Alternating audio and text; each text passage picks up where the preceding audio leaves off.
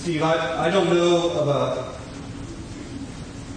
You know, I, I find great delight in praying for uh, our mission endeavors, uh, but uh, I don't know of a time I prayed more for the safety of one of our missionaries than uh, when I heard you were using power tools, and so...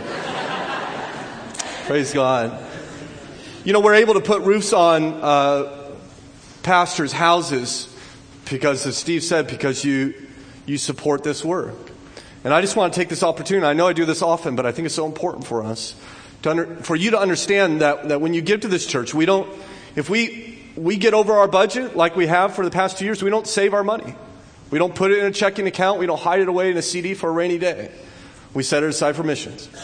We set it aside so we could put roofs on a pastor's house that's leaking. And I'm just so thankful to be part of a church that has that kind of commitment and is willing to walk by faith and trust the Lord to provide for our needs as we seek to meet the needs of others. Uh, we go to Eagle Butte quite often, and I just want to let you know there's opportunities year-round almost, three, four trips a year up to South Dakota to support um, a multifaceted work that is so desperate in need of the gospel. And we go to places like Ghana. It's so great to have Mark back here after his week in Ghana. I don't know if many of you weren't at our annual members meeting, but we are going to, as a church, because once again of your giving, we are going to plant a church in interior Ghana in a Muslim village. Our brother Paul Din and his wife Anna are going to go and take the gospel there simply because Hamilton Baptist Church wants to spread the fame of King Jesus, spread his kingdom to the uttermost parts of this world. And may that always be part of our heart as a church. Of course, our heart is also hearing from God, and I delight to be with you this morning as we listen to God's word proclaimed and applied to our lives from Luke chapter seven. So if you will, turn to Luke chapter seven and verse twenty-nine. Luke chapter seven and verse twenty-nine. You'll find that on page eight sixty-four in the Pew Bible in front of you. While you're turning there, I do want to um, let you know of an opportunity that's coming up for the men in the church. Looking forward to, in about a month from now, um, having the opportunity to lead in a men's retreat, a Friday evening and Saturday morning retreat, in which we are going to consider what does biblical masculinity look like. In light of the great deal of confusion in our culture in the Western world as to what gender looks like, what does the Bible have to say about being a man is encompasses? And so we're going to actually spend our time discussing Psalm twenty-three, which I believe is a Christological psalm. I believe it's a psalm about Jesus. And I think there's no other man to model yourself after than Christ, of course. And so what does it mean to lead? And what does it mean to protect? What does it mean to provide? And I'm very much looking forward to that opportunity to think about myself and take just take inventory of my life. I invite you men to, uh, if you're able, to participate in this opportunity as we get together and fall, form bonds between the men in this church as we seek after Christ and Christ's likeness. I'll be in about a month. If you have, want more information, you can see Jan Nelson or myself. You can sign up at the welcome desk. I would encourage you to do so.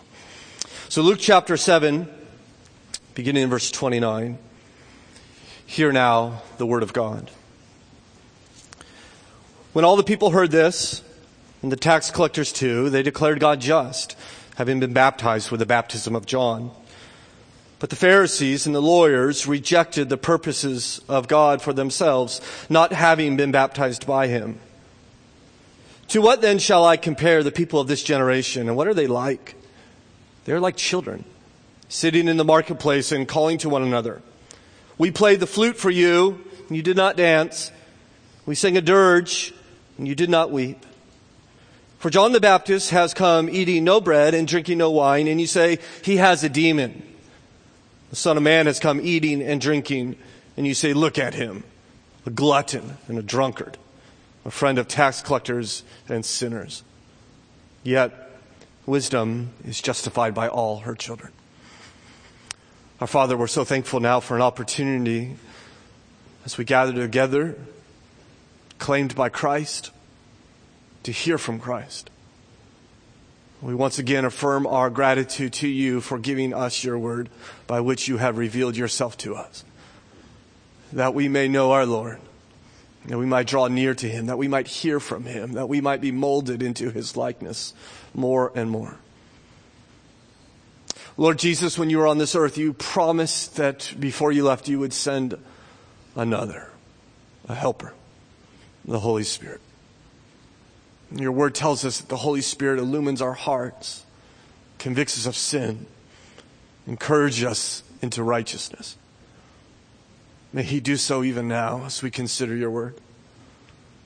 May you do a, a great work in our lives. Even as our brother Tom read from the prophet Jeremiah, I will write my law upon their heart. Will you not do that even now? As your people come to you with open hearts, saying, write your imprint upon our hearts, change our hearts, circumcise our hearts, that we may more faithfully follow Jesus in fullness of joy and radical obedience, we pray in Christ's name. Amen. Well, as the father of, of seven children, uh, our family is into, into kids. Uh, right? We like spending time with children. We like like uh, playing with children. We've recognized that there's something wonderful and, and beautiful about children. They, they have an ability to bring wonder to the most mundane. Uh, we're getting ready. I'm taking uh, my four oldest kids next week on a uh, four-day backpacking trip in the Green Mountains of southern Vermont. We're going to do about twenty-five miles, and we were getting our gear ready and, and going through all the gear. And, and this is usually a chore to me. I don't enjoy it at all, but for the kids, it was just great delight to look at all their flashlights and their sleeping pads and their their their uh, sleeping bags and on and on, and just great fun. And it's just they have this ability to whatever they find to find joy in it. So quick to dance and to laugh and to be silly. In fact, we're we're working on on bringing our beehives up to the mountain on which we live, and and there's a uh, bear that comes through our our property. My kids call him Messy um, because he makes quite a mess when he comes through. And so we're we are we're getting ready to, to build an electrified fence for our beehives, and and so I'm having to dig these holes, and I've dug a number of holes before, and and we're it's not a lot of fun. In fact, I can't stand doing it. And would you dig these holes about thirty inches, sometimes three feet deep? But the amazing thing is why. I, I'm, you know, not enjoying myself at all. I have seven children surrounding Daddy in just total wonder at the depth of this hole. And they're throwing things down in the hole, and they're measuring the hole. They're putting their limbs in the hole. They're trying to shove their sister down in the hole, right? And it's just this great delight. And we want to celebrate that, don't we? Uh, we call that, uh, I think, childlikeness. And it's something that's wonderful. But of course, children aren't perfect, are they? In fact, the Bible in Proverbs twenty-two says, folly is bound up in the heart of the child, but the rod of correction will drive it far from him. There's foolishness in their hearts. There's sinfulness bound up there. And so what we try to do as parents, I think what God has called us to do, is to create an environment where childlikeness flourishes. The awe, the wonder, the... the the silliness, the laughter. And yet at the same time, create an environment where childishness is disciplined out of them, is corrected. Foolishness is addressed. And so we want to do this in our home. This is what we, Allegra and I talk about this frequently. How can we create that home? We were at the fair um, a couple weeks ago, and, and we were having a great, I mean, it's just so much fun. And there's laughter, and there's there's fun, and there's rides, and we're eating everything we could find that's deep fried. And it's just a great, great deal of delight. But there, you know, times come when Daddy goes on a ride with a big kid, and the little kid can't go on the ride. And the little kid, probably because he doesn't understand much, but gets upset and and and, and maybe throws a little fit. And that, that requires correction, doesn't it? That's folly, the Bible says. That's foolishness. The, with ch- children need to be, we as a family, for, and, and we as a family eat everything the same. And I know every family does differently, but we do this on, on purpose. We want our family to understand that, that the family doesn't exist for you, but you exist to be part of this family, and we're not going to cater to your particular uh, desires. And this is the way you honor your mother who's provided for you. This is how you actually obey the fifth commandment, by eating what mommy gives you. And we want that to them to understand that. We want to, to teach them that the world doesn't revolve around them, so that they learn that when they're four or five, and they're not dealing with that when they're fifteen or thirty-five or seventy-four, still thinking the world's about me. Right? So we want to preserve the awe and correct the folly. And I think Jesus teaches us this. Remember Jesus, you know, he's, he's ministering throughout, uh, especially, uh, in his early days, and, and, and these, these people keep bringing their children to Jesus, and, and, and children seem to recognize this in Jesus, that he's safe and he's loving and, and it's a wonderful place to be, and they, they come to Jesus, and the apostles are somewhat annoyed by this and say, why don't you get your kids out of here? He doesn't have time for your kids. And Jesus looks at him and says, what are you doing? What are you doing? Bring them. Let them come.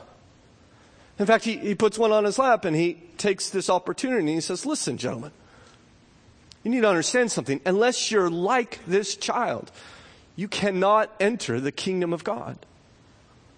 Unless you become like a child, you can never be my follower, my disciple. And I think what he means by that is unless your relationship to God is like a, re, a child's relationship to his, his mommy or his daddy, dependence, vulnerability, trust, you, you can't be mine. We need to depend on God like a child depends upon his daddy. And so he praises childlike behavior. He recognizes the beauty in it. But he also rebukes childish behavior. And I think we see that in this text before us today. It seems that, that Christ is re, rebuking this idea that the world revolves around me. And we're kind of jumping back in the middle of a passage here. I don't know, I wasn't here last Sunday. I appreciate Pastor Glenn coming and challenging us to seek awakening and revival. But if you remember last time we were in Luke's gospel, we saw that John was in prison.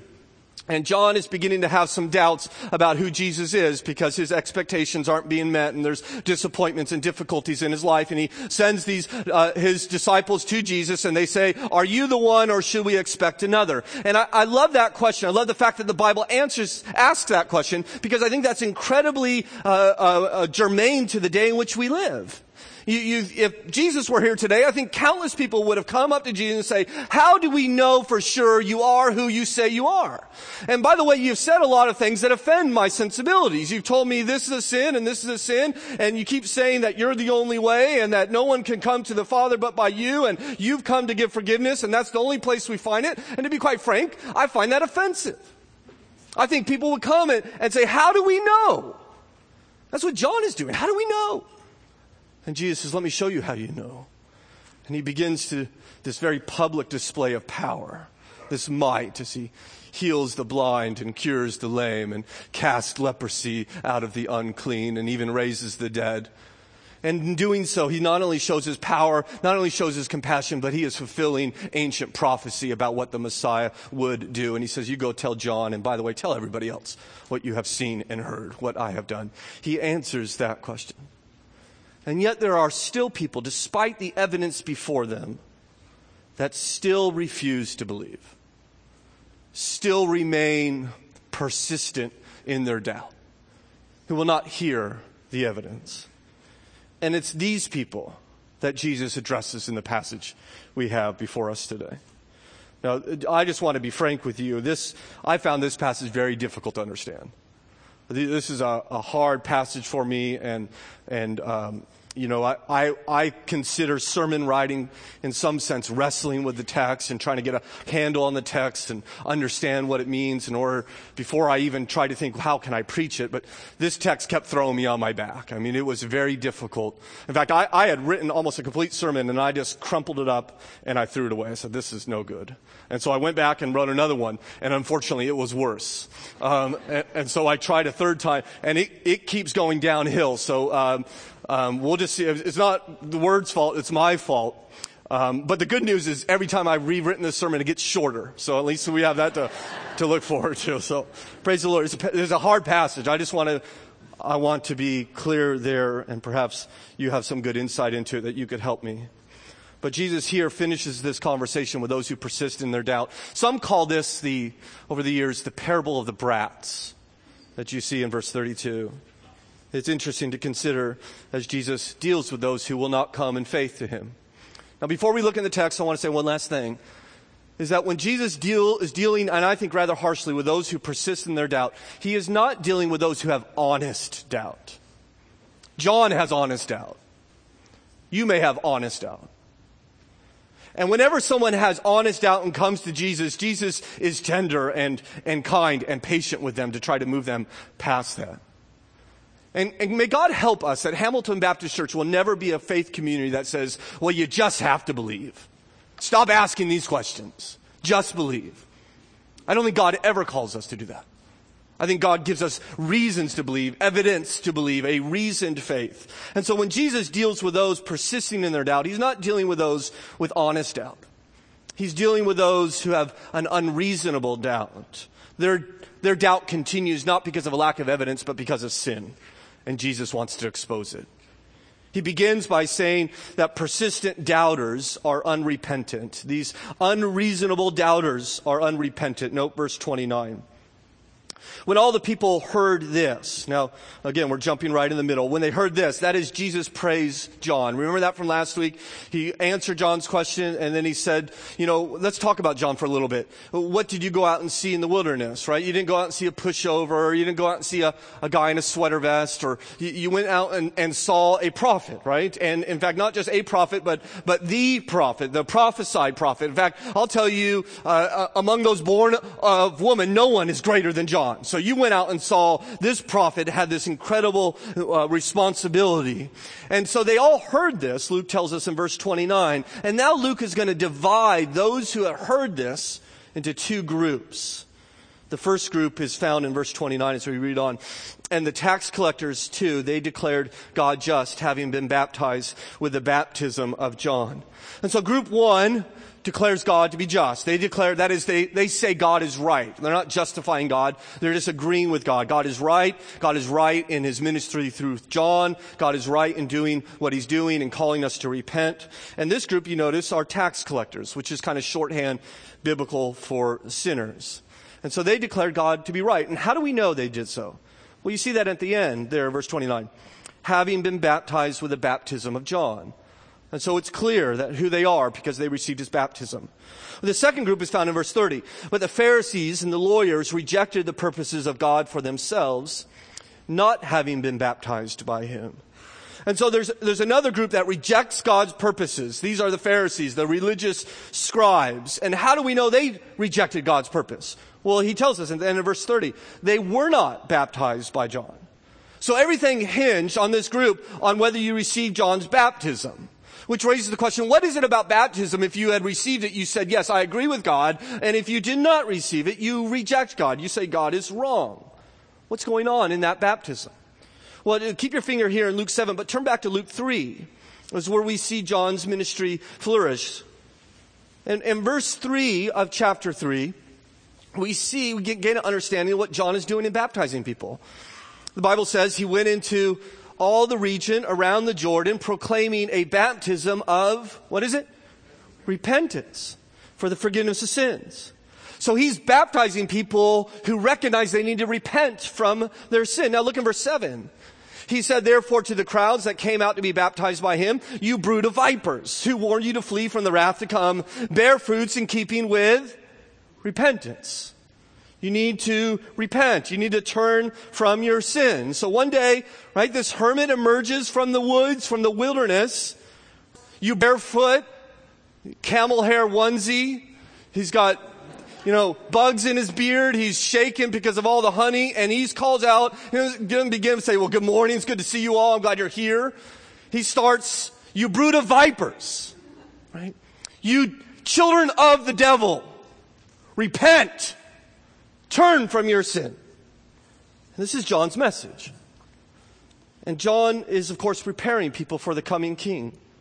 You need to get your life ready. The Messiah is coming. You need to turn from your sin. You need to seek forgiveness. And there were two responses to that message. Two dramatically opposite responses. The Puritans used to say the same sun that melts the ice hardens the clay.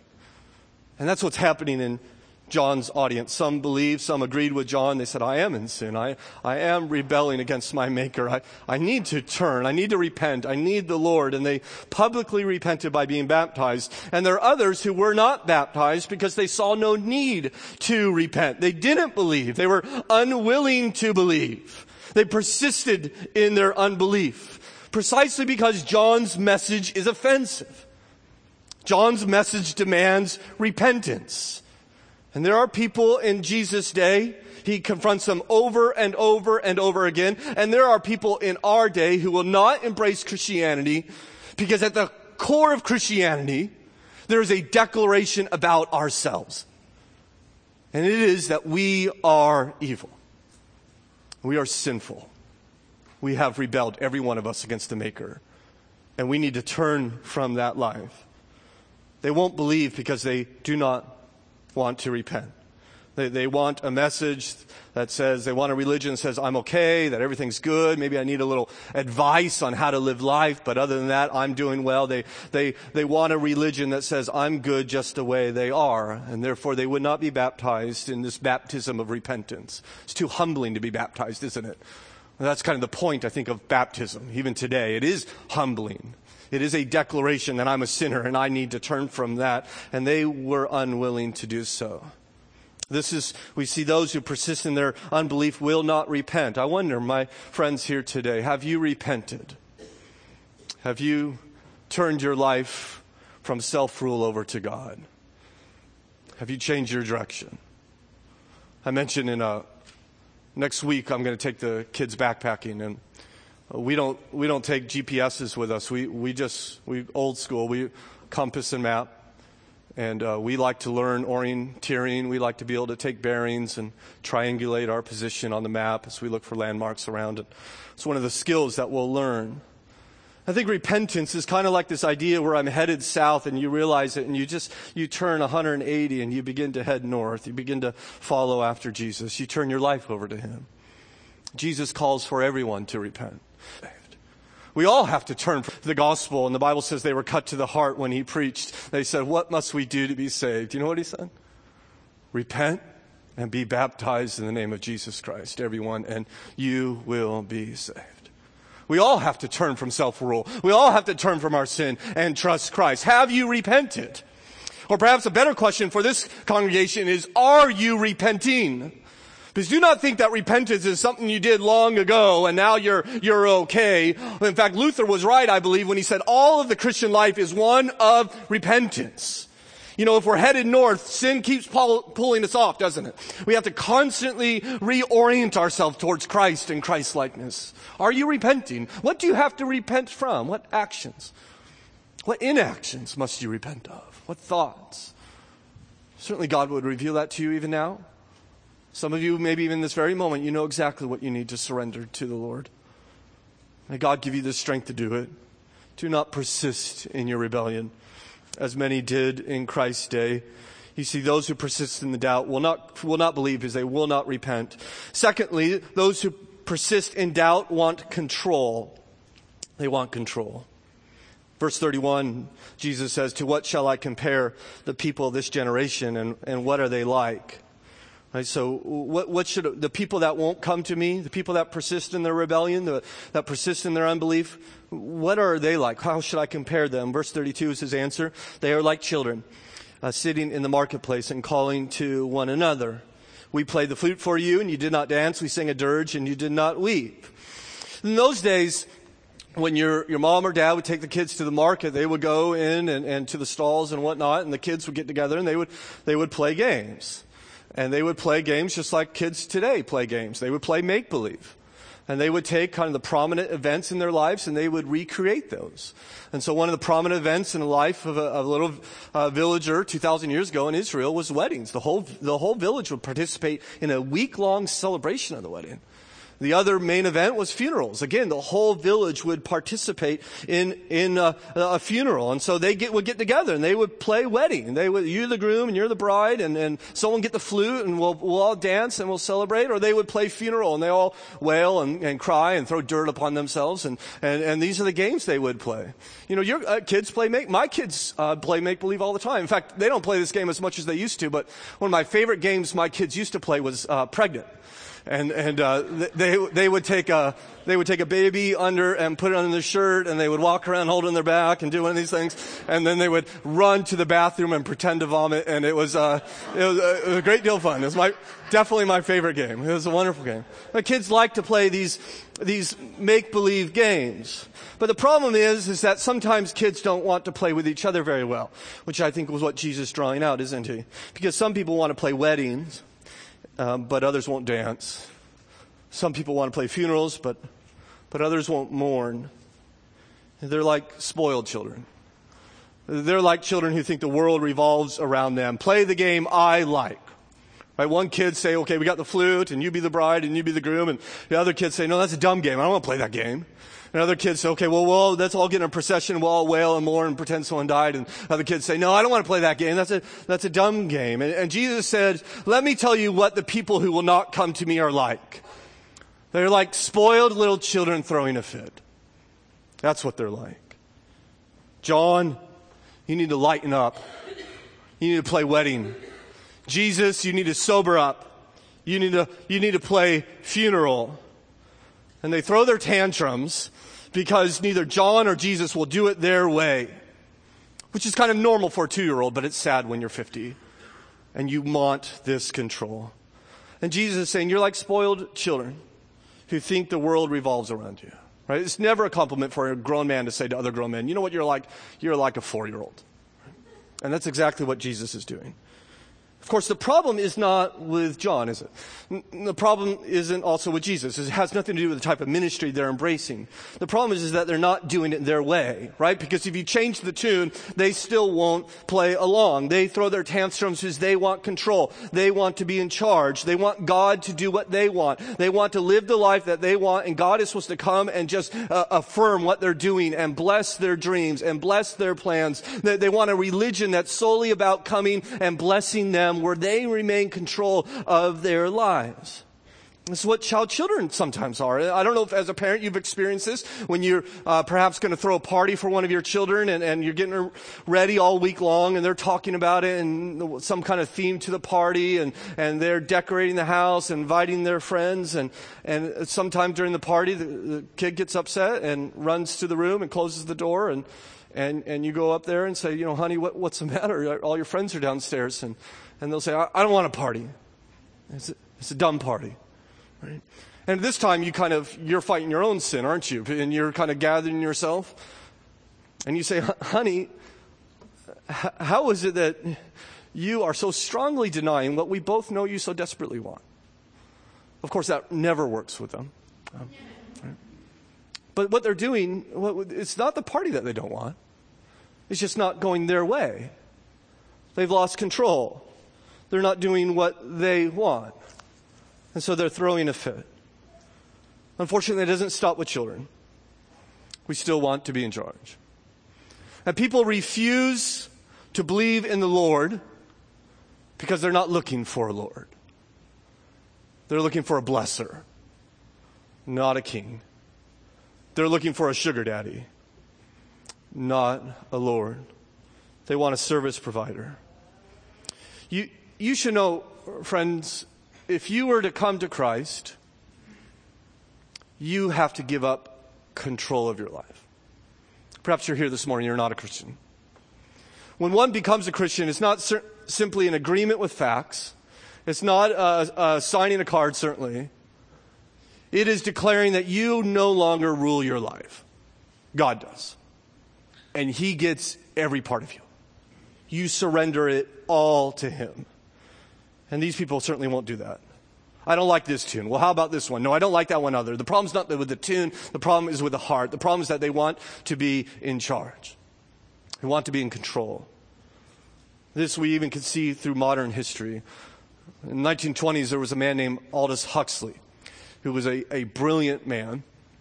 And he was part of a group called the Bloomsbury Set. They were a group of British intellectuals, scientists and philosophers and artists and professors. And they gathered together in the twenties for the sole reason to eradicate religion. And their conclusion was that religion is just based upon emotion. There's no reason in it. There's no rationality in it. And reason is the way of the future. right? Science is going to solve all of our problems. But, of course, science didn't solve all the problems. In fact, Aldous Huxley lived through some very terrible times, and science contributed to a great deal of it. And by the end of his life, he had totally changed. He hated reason. Reason has let us down. Science has ruined everything. He rejected it. So did he run to Christianity? No, he hated Christianity all the more. And the reason why is he said Christianity is too rational. Right? He started his life hating Christianity because it was too emotional, ended his life hating Christianity because it was too irrational. Or, or too rational, excuse me, too reasoned out. In fact, he died on an L S D trip. He had a complete, total change in orientation, and yet his rejection to Christianity remained. And all the while, he's thinking he's sophisticated, along with many other people. And the reality is they're just immature and childish. The trouble's not the tune. The trouble is not my tune. I want you to play my tune. I want God to dance to my song. And if he does it, then there's something wrong with it. In fact, this is why people make up their own religions, I believe. I mean, you constantly made up religions all over this world, whether it's Islam or Hinduism or, or Buddhism, and they're, they all say, you know, simply the, at the core the same thing. The, the same, the message is, here, here's some advice on how to live, here's some things you need to do, and they go do it and they hope it's enough. Well, and the, of course, the things they have to do changes, but here it is. Do these things, and, and you live a life of anxiety. You never feel intimate and close with God at all, and you just hope at the end that you have done enough. And this is the religion they make up, and it makes you wonder, why in the world would they make up that kind of religion? Well, if you embrace Christianity, which is, of course, says we're saved entirely by grace because we're a sinner, there's absolutely nothing that we contribute to our salvation. Well, then God has complete control of your life. God controls everything. But if you contribute to your salvation, right? If, if you offer something, I believe this, I do this, therefore God must favor me, then you maintain control, right? You're a, you're a spiritual taxpayer. You, God owes you. God owes you some things. And this is what they want to create. They want to be in control. Beware of that desire. There's something in our hearts that doesn't want to let go. But if you were to come to Christ, you have to let go of everything. In fact, I wonder, are you letting go, my Christian brothers, of everything? Even when we come to Christ, we still have a tendency to demand our own way. We still have a tendency to think Christianity exists to satisfy all our needs, or maybe maybe the church exists to satisfy my needs. I think we should be warned in some way that the people who are rejecting Christ are the very people who have been to church their whole lives. They have followed after God, and yet there is no love in their hearts. There's no passion, just a childlike self-focus. Please me, they say. And many people come into church with that same attitude. I want it to be what I want it to be. I want the songs to be what I want. I, I, I, I want worship songs, or I want hymns. Uh, sermon's too serious. The sermon's irreverent, right? He's, he's wearing a tie. He's not wearing a tie, right? And whatever it is, like, you, you have, it has to go always finding fault. Refusing to go along. There are people, I'm just not going to sing the song because I don't like it. I'm not going to give. I'm not going to participate because it's not suiting my preferences. I tell you with kindness in my heart, that's immature and childish. You have to give up control to follow Christ. Stop demanding your own tune and follow Jesus. They refuse him because they will not give up their self-reign, their preferences. Lastly, and I think similarly, the persistent doubters are critical. Critical. Verse thirty-three, for John the Baptist has come eating no bread and drinking no wine, and you say he has a demon. All right, so John, again, lives in the desert, comes out and yells at people, and then he goes back into the desert. He's a very intense man. He does not go to parties, right? He does not drink their wine. He does not eat their bread. In fact, all his sermons, every one is, you have sinned, repent, or God is going to judge you. Right? Repent and judgment. There's two tracks to that album. And just over and over again, repent and judgment, repent and judgment. And people come to this guy and say, who is this guy? I mean, this guy is weird. And we're, we're calling us all sinners. He doesn't even know us. Right? And he certainly... He won't, he won't do the things we're doing. He's not eating our bread or drinking our wine. He's munching on bugs out there in the wilderness, right? He has a demon. He has lost it. In other words, John won't play weddings. All he plays is funerals. It's too gloomy, they say. Our religion is happy. Our religion is undemanding. Play the flute, John. Well, Jesus comes along. Verse thirty-four. The Son of Man has come eating and drinking. And you say, look at him, a glutton and a drunkard and a friend of tax collectors and sinners. In other words, Jesus is the total opposite. He's feasting. There's not a party that Jesus doesn't go to, right? And he goes there and he eats their food and drinks their wine. And quite often the parties he's going to are parties with sinners and tax collectors. And when he has an opportunity to talk, he talks about love and he talks about forgiveness. And he talks about grace. And people look at him and say, who is this guy? Oh, he is spending time with sinners. In fact, he's just like them. He's a drunk. He's a glutton. In other words, Jesus doesn't play funerals. At least not at this time in his ministry. He will. All, he, all he's doing is weddings. It's too joyful. Our religion is more sober. It's more proper. Right? Play the dirge. They, they don't they don't like John because he won't eat and drink. They don't like Jesus because all he does is eat and drink. They don't like the weather because it's too hot and too cold. Right? They they're full of criticism in their heart. And the reality is people will always find fault with the gospel. You've encountered people like this, right? And they have this question and you answer it. And they're, well, what about this? And you answer that, well, what about this? And there's always something wrong with it. And no matter what you do, you can't please them. And this is what Jesus is, is addressing right here. Christianity is too condemning. Oh, it's too forgiving. It's too sober. Oh, it's too emotional. It's too intellectual. It's too simple. Right? It's always something. In fact, the biggest obstacle to Christianity is the gospel itself, I think. Because when we, when we proclaim the gospel, we have to tell them very difficult news that you are evil. And I know the world has told you from birth that you are inherently good and, and, and you, there's a diamond under that coal and we just have to let it out. And the Bible says, no, that's not the case at all. You're a rebel. You've rebelled against your maker. You're living for yourself. It's not to say you're necessarily wicked. You can live a good life, but you're living it in total disregard for the one who has made you, has called you to worship him and surrender everything to him. And people hear this and they say that, that we're evil and we can't earn our way to heaven. They say, really? I mean, that's ridiculous. Get with the times, Pastor. We don't believe those things anymore. And then you come along and tell them the good news and say, wait a second, but you need to understand there's a Savior who loves you. And he has done everything that you that needs to be done in order for you to have eternal life with him. He has invited you to that place. And all you have to do is, is bow your knee to him in faith, repent of your sins and come to him.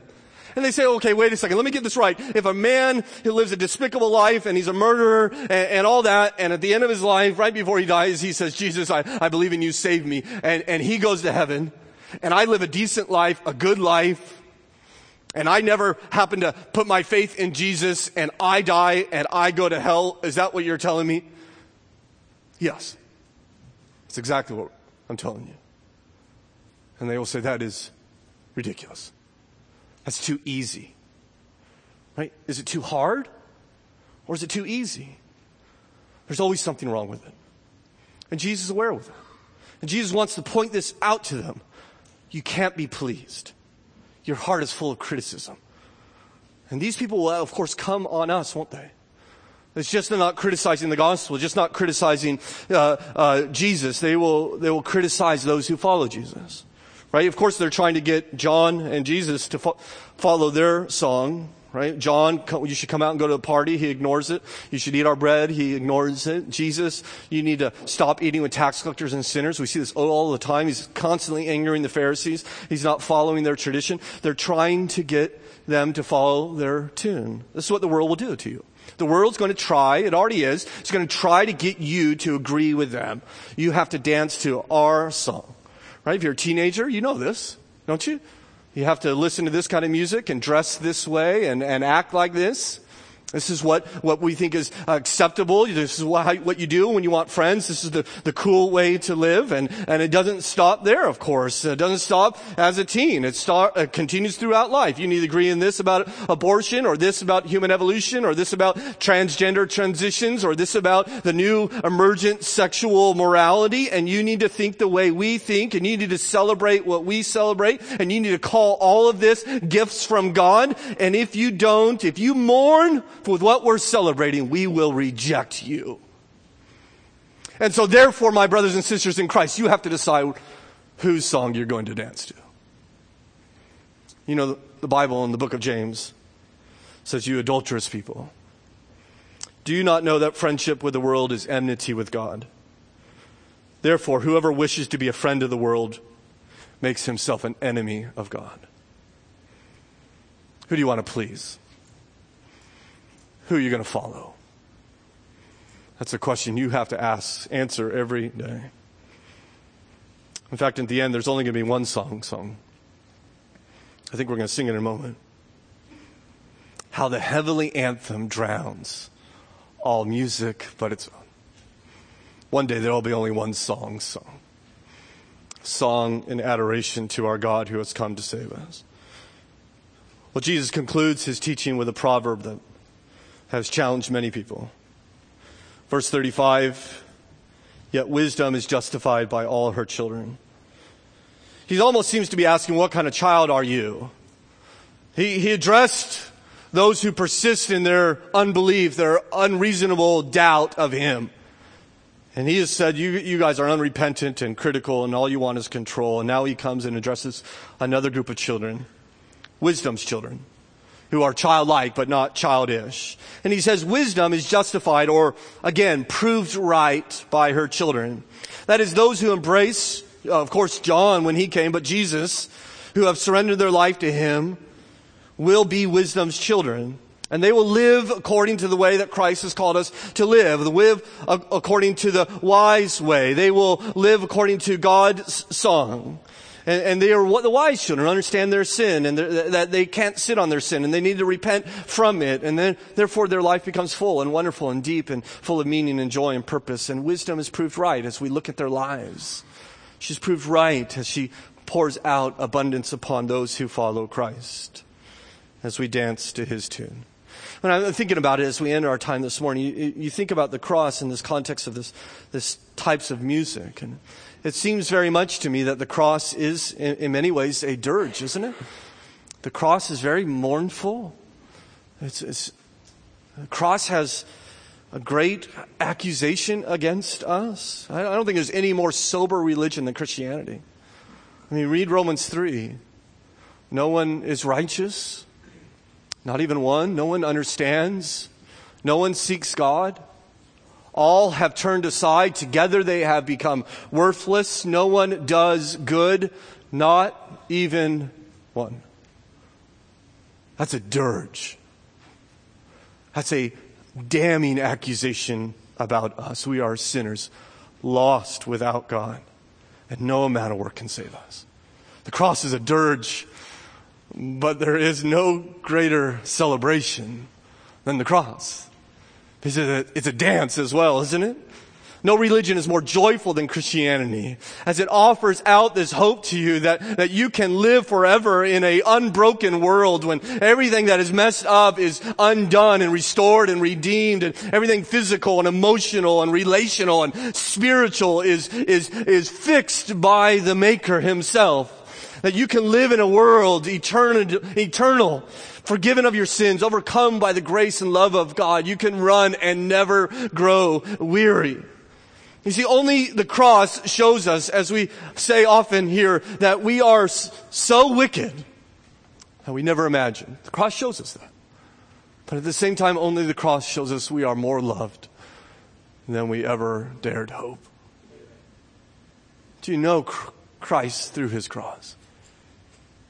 Jesus has come and he has died and he has risen again, and he invites all who would come to him to receive salvation, forgiveness of sins, mercy and grace. The Bible says if you confess with your mouth that Jesus is Lord and believe in your heart that God raised him from the dead, you will be saved. You simply have to come to Christ. Will you not do so even now? Our Father, we thank you for this time to consider your word.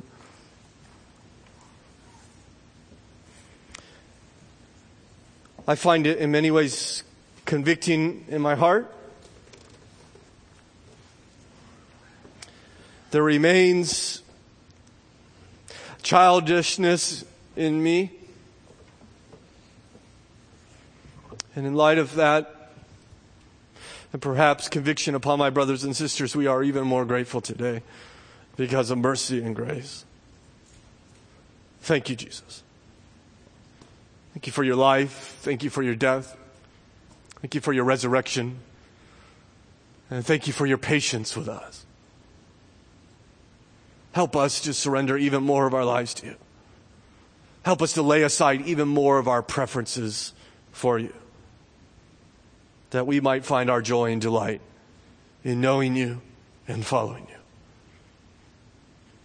And we, your children here this morning, pray for our friend here that has yet to come to you. We ask that in your kindness to them, you would work in their heart in a powerful way, that they would not persist in their rejection of you, persist in their unbelief. Oh, we are more than happy to answer questions, and we are more than happy to explore objections. But God, there comes a time when they must decide whether they will come or not. Perhaps there's one here this morning, or even more, Father, that you would work in their lives in a powerful way, causing them to be born again, that they might bow their knee to King Jesus in faith and trust. Will you not do that for their eternal gain and for your great glory, we pray in Christ's name. Amen.